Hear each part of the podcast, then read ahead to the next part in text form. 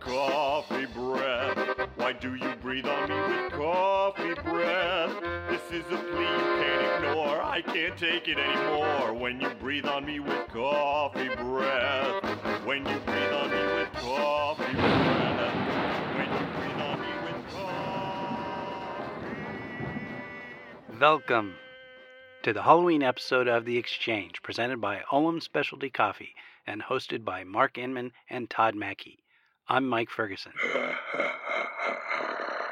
This is the last regular episode of season one of our podcast, but never fear, we're going to stick around and haunt the place during our break with special editions of The Exchange we're calling Extra Shots. We'll be back with the premiere episode of season two on May 13th, 2019. In this season's closer, episode 10, Mark and Todd talk about scary defects because, well, Halloween. And now, here they are, Mark and Todd. Welcome to the exchange presented by Olam Specialty Coffee. I am your host, Mark Inman, and of course, as always, here with my co host, Todd Mackey, out in Providence, Rhode Island. Todd, how are you? I am doing well, Mark. It is uh, wonderful to join you yet again. Uh, a special episode that we get to uh, celebrate with our scary Yes. defect episode in. Uh, Scary defects. Leave now while you still can. yeah, in celebration of uh, Halloween and what is officially our last uh, episode of the 2018 debut season of the Exchange. So congratulations, we made it. Uh, we, We didn't get it. canceled. No, we didn't, and and uh, I hope it's not like uh, Arrested Development where we get a half season next year. I hope we get to do a full 2019 season. I hopefully the uh, listeners are appreciating what we're doing here and enjoying it uh, for the ride that it is. Yeah, I mean to to get things started, I uh, I understand you've you've uh, already uh, tasted a few interesting things this evening. Yeah. Uh, but Right. what's in your glass now? So I uh, right after work, I'm actually recording here live from the office. Uh, so I ran down after work and went wine tasting, and then grabbed something to bring back up here. And I was at Idlewild, which is a really great winery here in Healdsburg, and started with their Arneis from Fox Hill uh, Winery, and that's really you know like a bright, crisp yellow peaches, you know, honey almond kind of thing to warm up and then got a bottle of the Fox Hill Vineyard Barbera, which I have here at the uh, table, which is definitely uh, like uh, fig and raspberry and sage and balsamic vinegar and violet. It's like a really great nighttime wine. It's getting a little crisp out there. Uh, so it's a nice little companion for tonight's spooky uh, or scary defect night, which I actually am going to throw a little curveball at you tonight on this one, Todd and I hope you're prepared for it. I I certainly cannot wait. Um, it's interesting, you know. I took this a different direction, and uh, and I knew that this would be uh, something that would would certainly uh, turn your stomach a bit um, in terms of what I'm drinking tonight. I brought out a heavy hitter uh, from Providence, just the most quintessentially regional beer that's out here. I mean, it is the Natty Boh to uh, Baltimore. It is the the the Pibber to Milwaukee. Um, I am drinking a Narragansett lager, and I'll tell you why, Mark, if you're interested. Yes, I assume I assume you are. So uh, you know, in, i- of course, Halloween episode. Uh, there is a neighborhood that my my family and I would uh, go trick or treating in, uh, take the kids out for a spin, and this one house year on year, uh, always while you know just filling the kids, um, you know, bags full of candy would invariably have a cooler full of Narragansett lager. It is entirely forgettable in taste profile. It is a, a beer to hold above your head and and uh, stage dive with at a show. It's uh, you know just good times in a can. So that's what I have going tonight.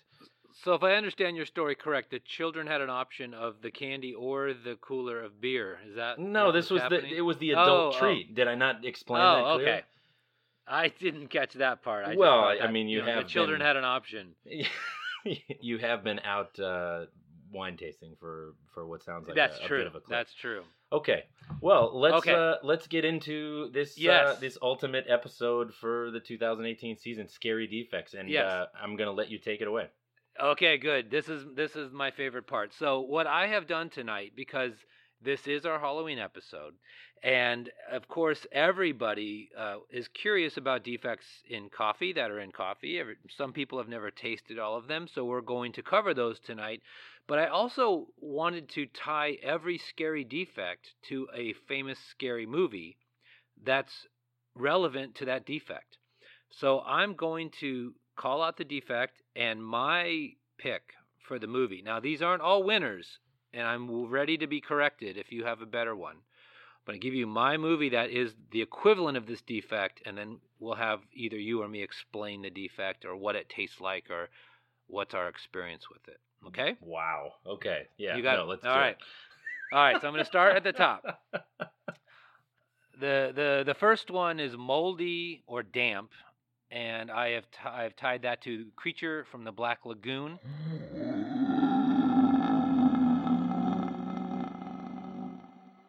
The famous movie uh, in the 50s, I believe.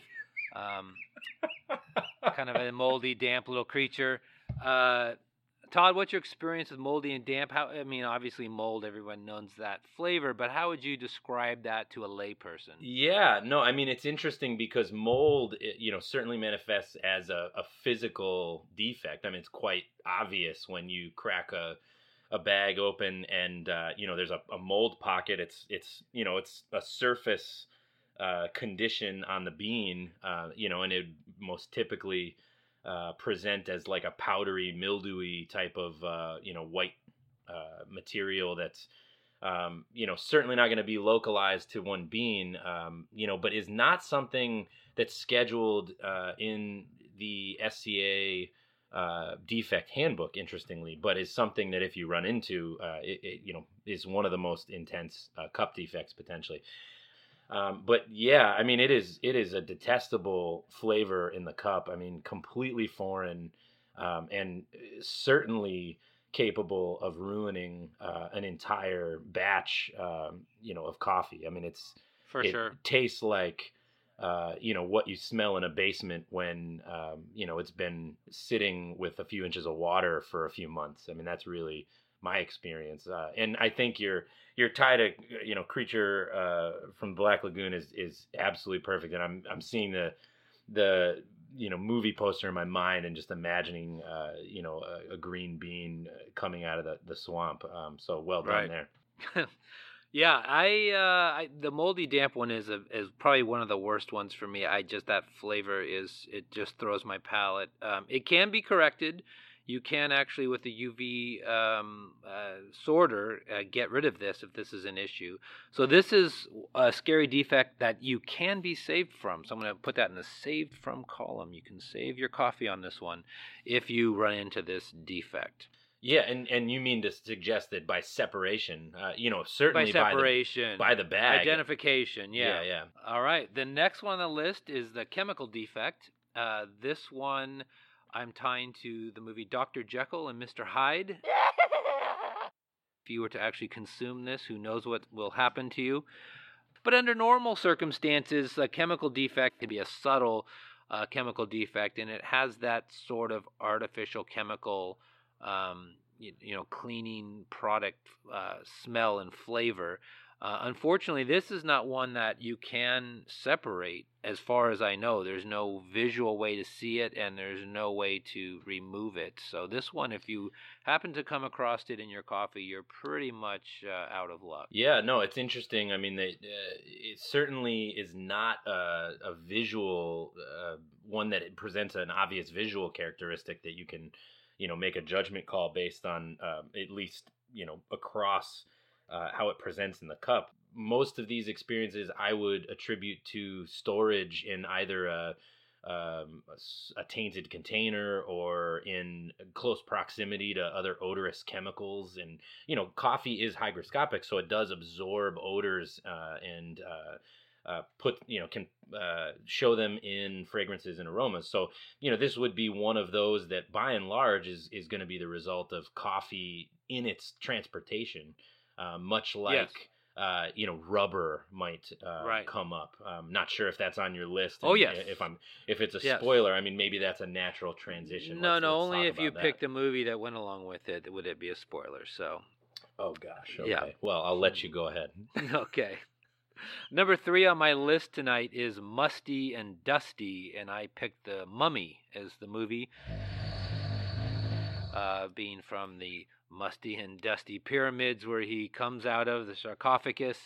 Um, this this can happen, you know, in a, in a lot of ways. Musty is almost like a kin or a cousin to moldy, as far as the the taste or the flavor, but the dusty part can come from storage, you know, in, in dirt, basically fine dirt getting in there and, and poor processing and poor preparation of the coffee. Sure. Yeah. I mean, one of the greatest backups for Grain Pro or Ecotact, some sort of hermetic, uh, you know, bag liner is uh, this type of defect or chemically or rubber. You know, these these uh, essentially absorption type defects. Um, because you know, bear in mind as a buyer that uh, you know coffee is a product that's coming into close contact with a lot of other things, and it takes quite a bit of intentionality and effort to you know keep it truly separate. But um, you know these things can uh, can even sneak in mid process you know after a coffee's been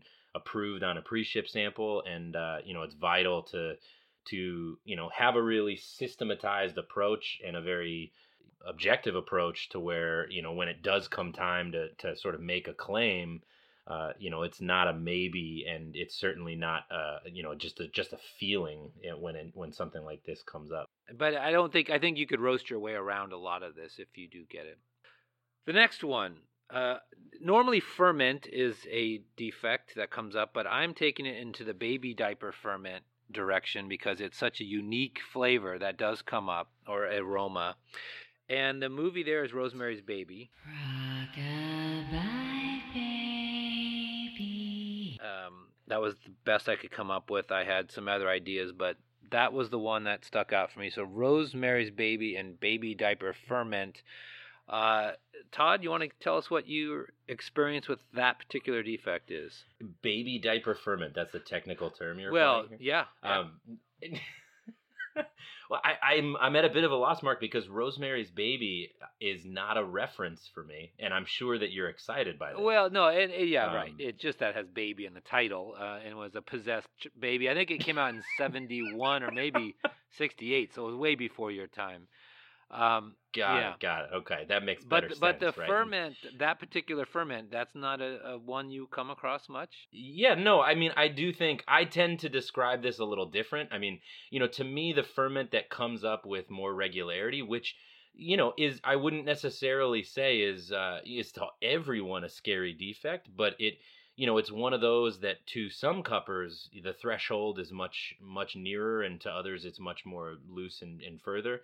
Um, but to me, it, it it I I the only way I can describe this is like someone took some you know, funky gym socks, soaked them in fruit punch, and left them to dry in the sunshine.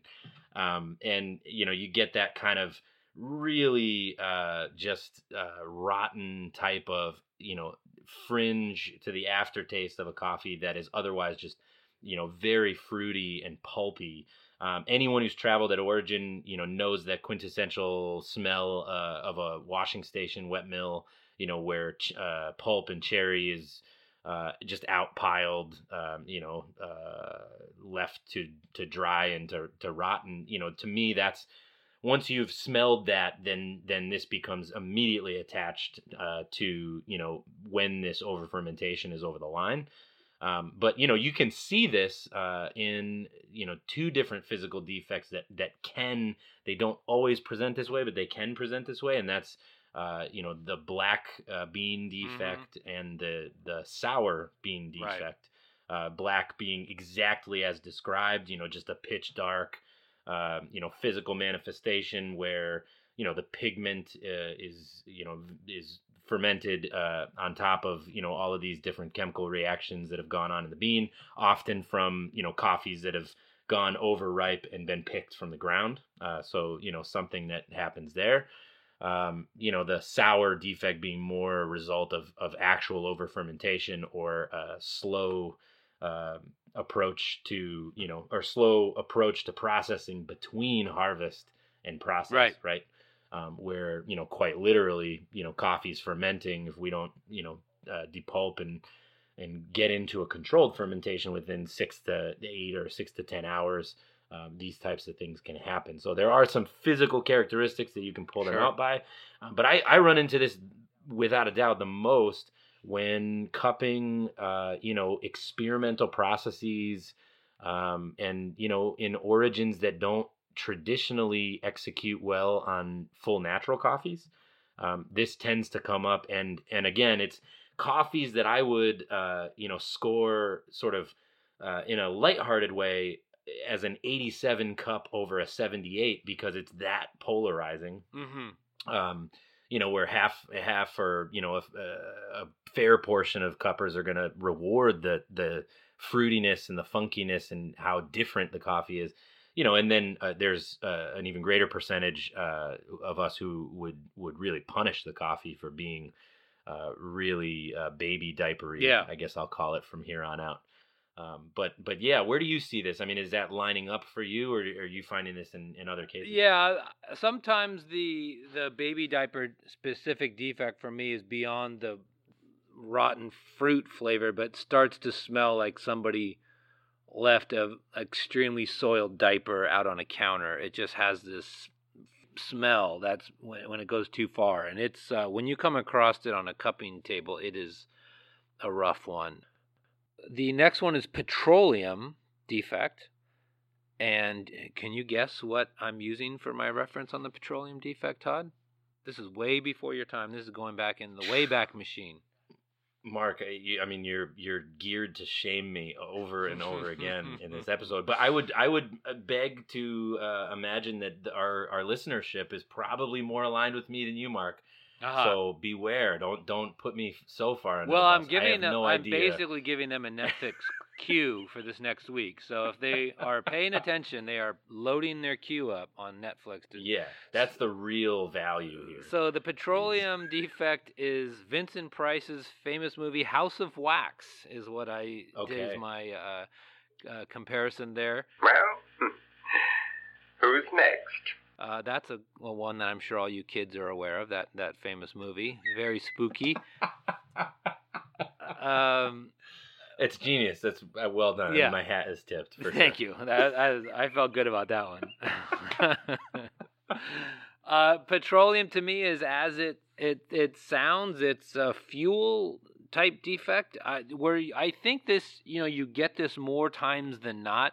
Is uh, people who use substandard jute bags that they use diesel as a fixative to fix the fibers that are non-food grade, and that has happened before. In fact, uh, uh, came across a series. I was in Japan, a series of containers that were turned away because of you know testing positive for this on the on the jute itself. And so in in non-food grade jute, they'll they'll fix the fibers with uh, diesel fuel, and that and that will come through.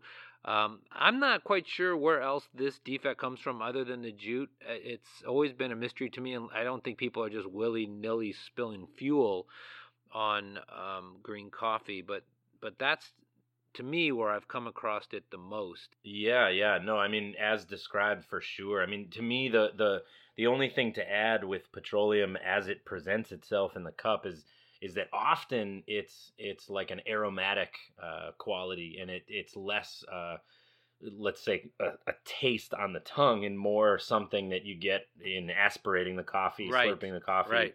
or you know something that you pick up more significantly excuse me in the aftertaste um, you know something that uh, a lot of people uh, truthfully in in a lot of the courses on defect cupping that i've run over the years you know good examples and very assertive present examples of petroleum can go unnoticed it's it's Sure. one of those that you know it's really uh, questionable and off-putting, especially as a coffee cools, and especially when it's a, a strong example. Um, but it's also not as uh, immediately, you know, uh, stomach turning as uh, baby diaper or mold. Right, you know, right. something that that everybody has an attachment to, though.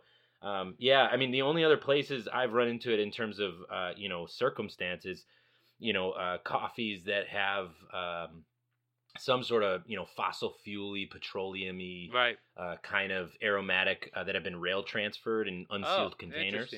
Um, you know, just down downdraft of, uh, you know, we can assume of, uh, you know, like a an engine, but you know there and and you know I assume uh, you know just in being in yards and in transfers with other you know raw materials. Um, you know, it's so important to have sealed containers and to have uh, coffee, you know, well separated uh, in its sh- shipping. I mean, this is something that can certainly come up uh, if it's given the chance to uh, to sit nearby. So, Uh, the next one I have actually, uh, I'm using the new SCAA Cuppers wheel, not the old one. So the old one had like wet wool and uh, horsey and some of these defects. Now it's called animalic, which is you know all encompassing. And my uh, movie equivalent is the Werewolf in London. Well, it's a marvelous night for a moon dance. Uh, for that one, I would imagine this really unkempt, smelly animal, um, but with very, very kind of, uh, you know, feral kind of hair smell. yeah, no, this this is not something that I have identified uh, with any frequency, um, though. The, the the note that was used in, in the old uh, taster's wheel that I find really resonates uh, by description for me is hidey.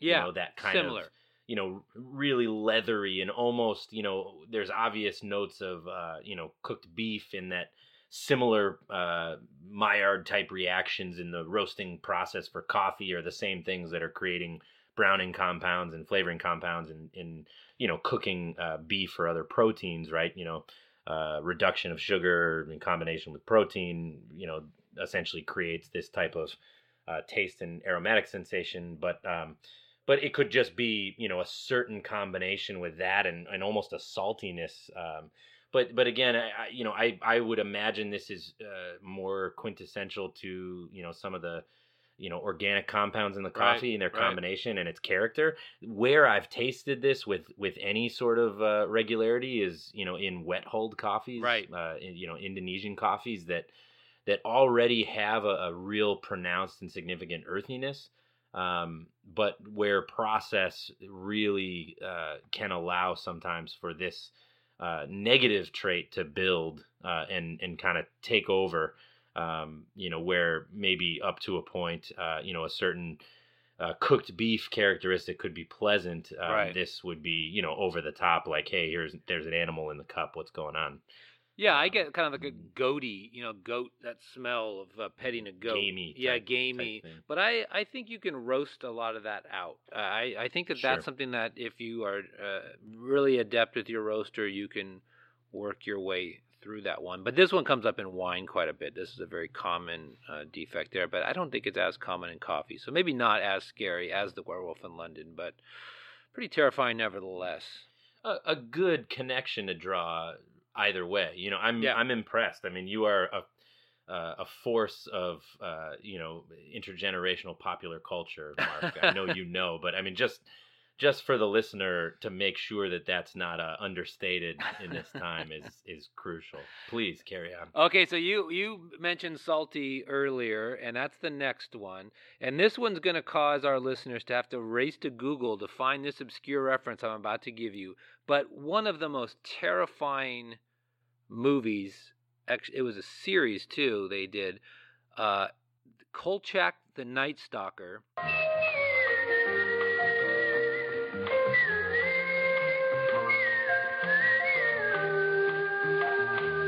is the movie, and um, I'm sure Mike Ferguson knows what I'm talking about here. But there's a scene where uh, his, his uh, Darren something was the actor. He was the actor that played the father in the Christmas Story, and he's a reporter and he's investigating at you know it's basically pre X Files uh, series, and it was on zombies, and he had to uh, stop a zombie in its tracks. They slept uh, until the moon came up, and he was in a junkyard, and the zombie was in a backseat of a car in a junkyard at some weird angle, and he had to climb in the car and fill the mouth of the zombie with salt and then sew his lips up and mid sewing it the zombie's eyes open because the uh, kolchak could not see the moon rising in the background and the thing uh, tried to kill him so that's an obscure salty reference but salty nevertheless and that is a uh, horrifying image. that's I mean, a that that's is- a that's a deep dig on my part. I remember as a child, this thing scared the crap out of me watching that one. So, um, if you can get your hands on Kolchak the Night Stalker, boy, go see that episode. I'll tell you. Oh and, man. And I see, you know, Mike's po- posting here. Kolchak, I love that show, so he knows exactly what I'm talking about. Um, salty, that this one to me is much more pronounced in espresso. That's where I really can taste it. Sure, Um, sure. In Absolutely cupping, agreed. it does happen, but it I don't it I have not had a lot of experience with a lot of salty cupping coffees, but espresso, boy, I've had a lot of those. Yeah, no, I, I mean, beyond just saying salty, you know, and and saying, well, Mark Inman like, right? Just a Right. salty, salty dog. Um, just kidding. But the oh the no, uh, uh, yeah, that's fitting. uh, no, the uh, I could not agree more. I feel like, especially, uh, and I don't see it as much now with the preparation trends and and where uh, you know uh, specialty roasters and and cafes are have taken espresso extraction targets and and general like cup expectations. Um, you know, it's we've seen it steered away, but but maybe seven to ten years ago, in the absolute heyday of the triple ristretto, you know, a, a, a, an espresso so short that you could just kind of like you know like scrape the bottom of the demi-tasse with your pinky and get get the entire beverage and just kind of give it a lick. Um, you know that that like uh, you know Brazil natural profile, hyper under extracted and super dense uh, and concentrated. You know had this taste of pretzels, right? And and Yeah, ultimately yeah. It was salty and and uh, just gave you gut rot you know in this really bad way but but yeah i think you know salty comes up um you know more as an element of taste balance uh, on the cupping table and in Mhm. filter brewed coffee um you know i don't think it comes up as really uh, what I would call a, a scary defect. It's just more uh, like an element of taste balance, um, you know, more so. But and not as frightening, but a uh, it's a weird one. It's a, a one that definitely makes a coffee taste uh, unpleasant to me. yeah, certainly can be. The next one is rubber. And this one, I'm going for the movie Halloween, which uh, Mike Myers wore the rubber mask in that one.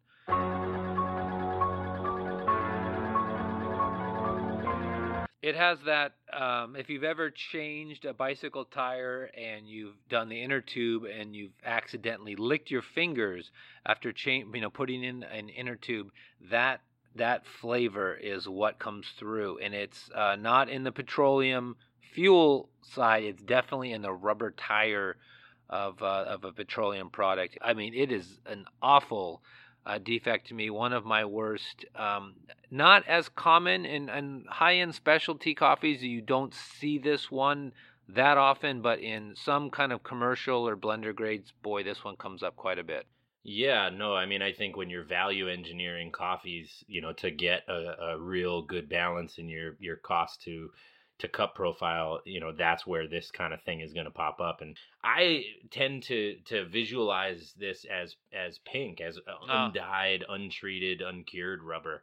Um, you know, I've found it to be that sort of raw rubber flavor. You know, um, if you ever, you know, kind of been to uh, rubber plantation or you know, uh, seen or smelled, uh, you know, rubber tree, that kind of thing.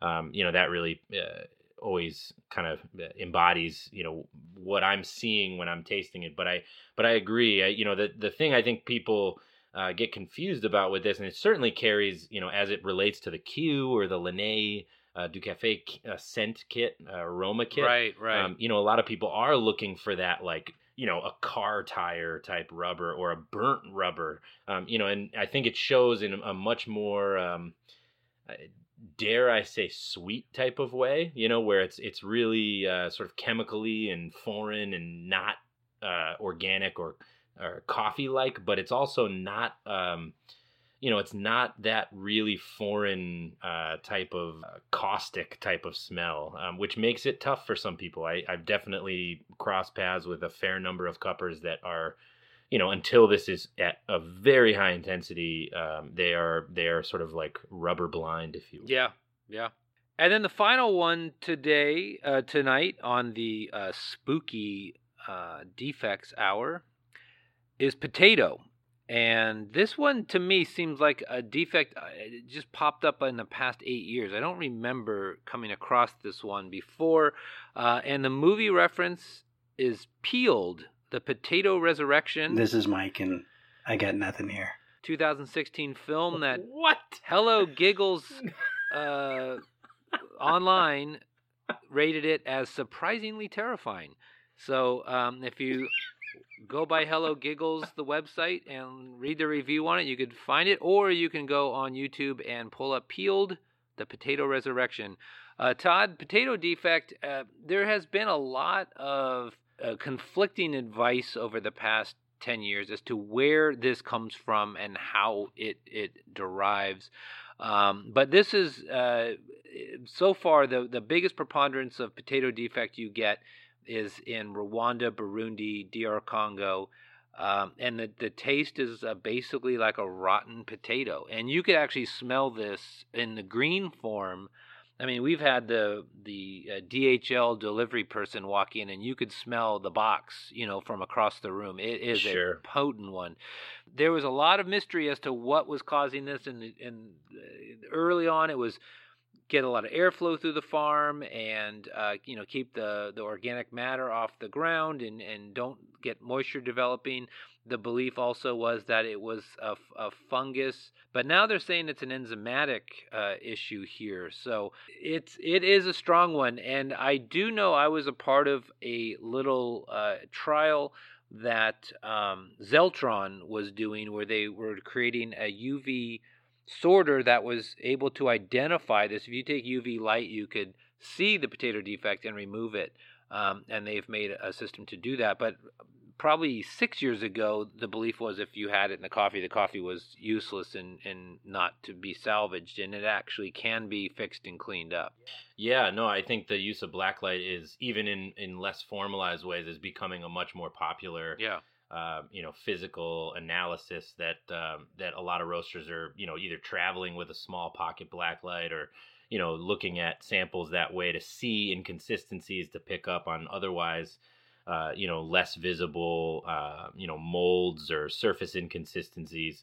Um, you know it's interesting be, potato not you know be- for obviously because the taste is just so absolutely undeniable but you know it, it has also affected coffees that have come onto the scene in such a an, you know an exciting way uh, coffees from rwanda burundi drc you know some of the coolest and most endearing uh, flavor profiles in coffees you know happen side by side with this you know incidence of the potato defect. I think it's one of the the scary defects that is probably most understood and experienced by the the widest uh, you know group of people um, all the way through to specialty retail. You know, I, I think of uh, the last time SCA had the show in Boston, and I was volunteering, um, you know, preparing uh, coffee for uh, you know at the various bars at Symposium, and you know this event being in the beginning of April. I think you know eight out of the ten or nine out of the ten roasters who you know submitted their coffees, their best and brightest, submitted you know a, a fantastic Rwanda coffee or you know something from this area. Right. You know, and right. and we were you know uh, making this coffee by Chemex and other methods, all by the cup or by the you know the very small batch, and you know we were having to to smell every uh, coffee batch that was ground before we made um, with a high incidence. Um, you know, so we we were essentially able to prove that you can pull this out even when it's been uh, roasted into the coffee. That said, you know, it was uh, uh, uh, took a lot of intentionality and time uh, and focus. But I think that because the coffees are so compelling, even though this does come up, uh, and because it's it's just looking at the the raw unroasted green, it, you know, without the aid of any sort of analysis uh, or tool, you can't really pick it out just on eye. So so, you know, I think that it's interesting and compelling. I, I, do find, unfortunately, that more and more roasters are sort of, you know, unwilling to deal with uh, this as a condition and, um, you know, are sort of disqualifying these these origins for uh, coffees that they bring in, uh, or at the very least, you know, they're they're very cautious and uh, and you know essentially aren't aren't finding the same uh, capacity in like a just a sustainable way to help their wholesale and uh, in retail accounts uh, to go out there and, and pick it out. Um, that said, you know, I think it's an area of research. A lot of people are very compelled. I mean, the, the coffee markets where this is an issue uh, are some of the most exciting uh, with some of the most, um, you know, really captivating profiles and you know uh, cup potentials uh, out of anywhere uh, in the in new developing specialty origins. So I'm sort of on the edge of my seat uh, if it's not obvious as to uh, see what we can figure out about this because um, you know breaks my heart. I absolutely love uh, Rwanda, Burundi, and DRC flavor profiles. Yeah, so I guess you know we've talked about some of the scary cup defects. I mean, obviously some of these correlate uh, to and uh, you know can be seen physically and we've mentioned you know the uh, SCA standard for green coffee grading and some of the physical defects uh, that can be pulled out here those can be found just for reference for our listeners uh, in the SCA Green Coffee Defect Handbook. Um, you know the schedule of classification is there as well, uh, but there's also you know fantastic resources via Green Coffee Association, GCA, um, you know, where you're seeing, uh, you know, essentially uh, origin to origin for the primary uh, origins that GCA has standard contracts for. Um, you know, where you can see physical uh, and you know cup defect descriptions and how they're essentially regarded as it relates to grades. But um, you know, the big question here, I guess, uh, in in um, closing the loop is, you know, why would we be talking about defects in specialty coffee?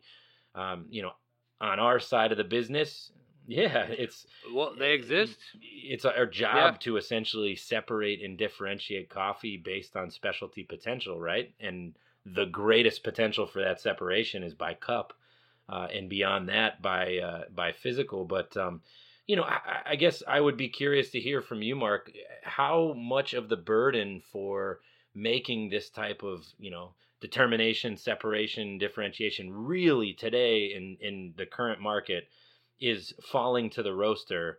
Uh, and how much of that is happening, you know, upstream with with operations like ours, or you know, from uh, uh, operations mm-hmm. for that export and mill uh, on the origin side or, or on the farm level?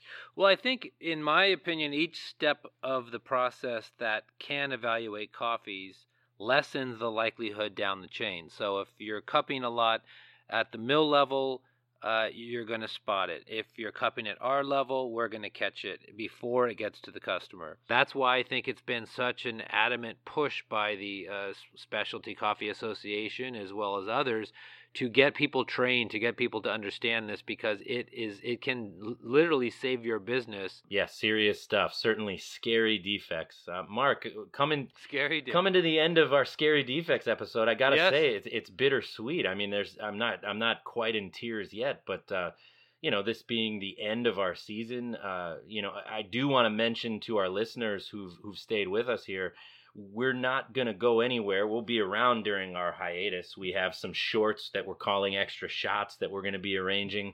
Uh, some really good content right. there. Uh, there may even be a, a full bonus episode. Um, so certainly uh, to did i hear like a live tour somewhere that we were going to be whisked around the world to, to, to, i can't confirm or deny but point? yeah the the world tour i think our agents are in contract negotiations on that one but, most uh, certainly you may see us in your town. yeah if you do have interest in uh, in promoting the show uh, you can reach out to the exchange at olamnet uh, dot com. That's the exchange at olamnet.com. But but certainly don't uh, don't uh, go uh, looking elsewhere. We're excited to bring uh, some bonus content through the off season. We're going to be coming back um, with season two beginning in May, and we ha- already have Right. uh, what is a really stacked agenda uh, for the new year ahead. So uh, if you have thoughts, feedback, if you want to, you know, tell Mark what you think of all his, uh, you know, uh, holiday, uh, Halloween holiday movie recommendations, or or thank me for them. Yeah, that's also you're most welcome. that's also to a possibility. Yeah. Absolutely. Well, well, Mark, well done. This has been a blast. Thank you to everyone who's tuned in. Um, And uh, and uh, we would be remiss not to uh, you know give a the s- most sincere uh, praise and thanks we can to our producer, Mr. Mike Ferguson, for uh, just Yes. absolutely crushing and making uh, season one of the Exchange really uh, a great success and an, and an enjoyable time. Um, you know, even for us, right? Well, it makes us sound like we know what we're doing, which is a very difficult thing My to pull off. God, I'm so grateful. um, but uh, Mark, great time uh, talking about scary defects. Yep. Thank you to everyone who has uh, turned up for the episode.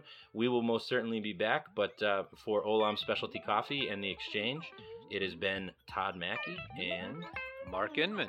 have a good night. Have a good Halloween, everyone.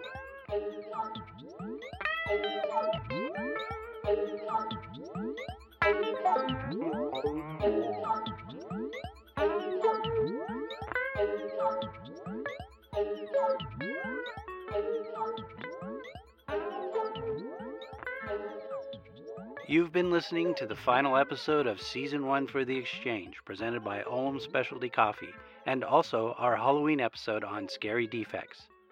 Our podcast is hosted by Mark Inman and Todd Mackey and directed by Mike Ferguson. Our opening theme was Coffee Breath by Keith Munslow.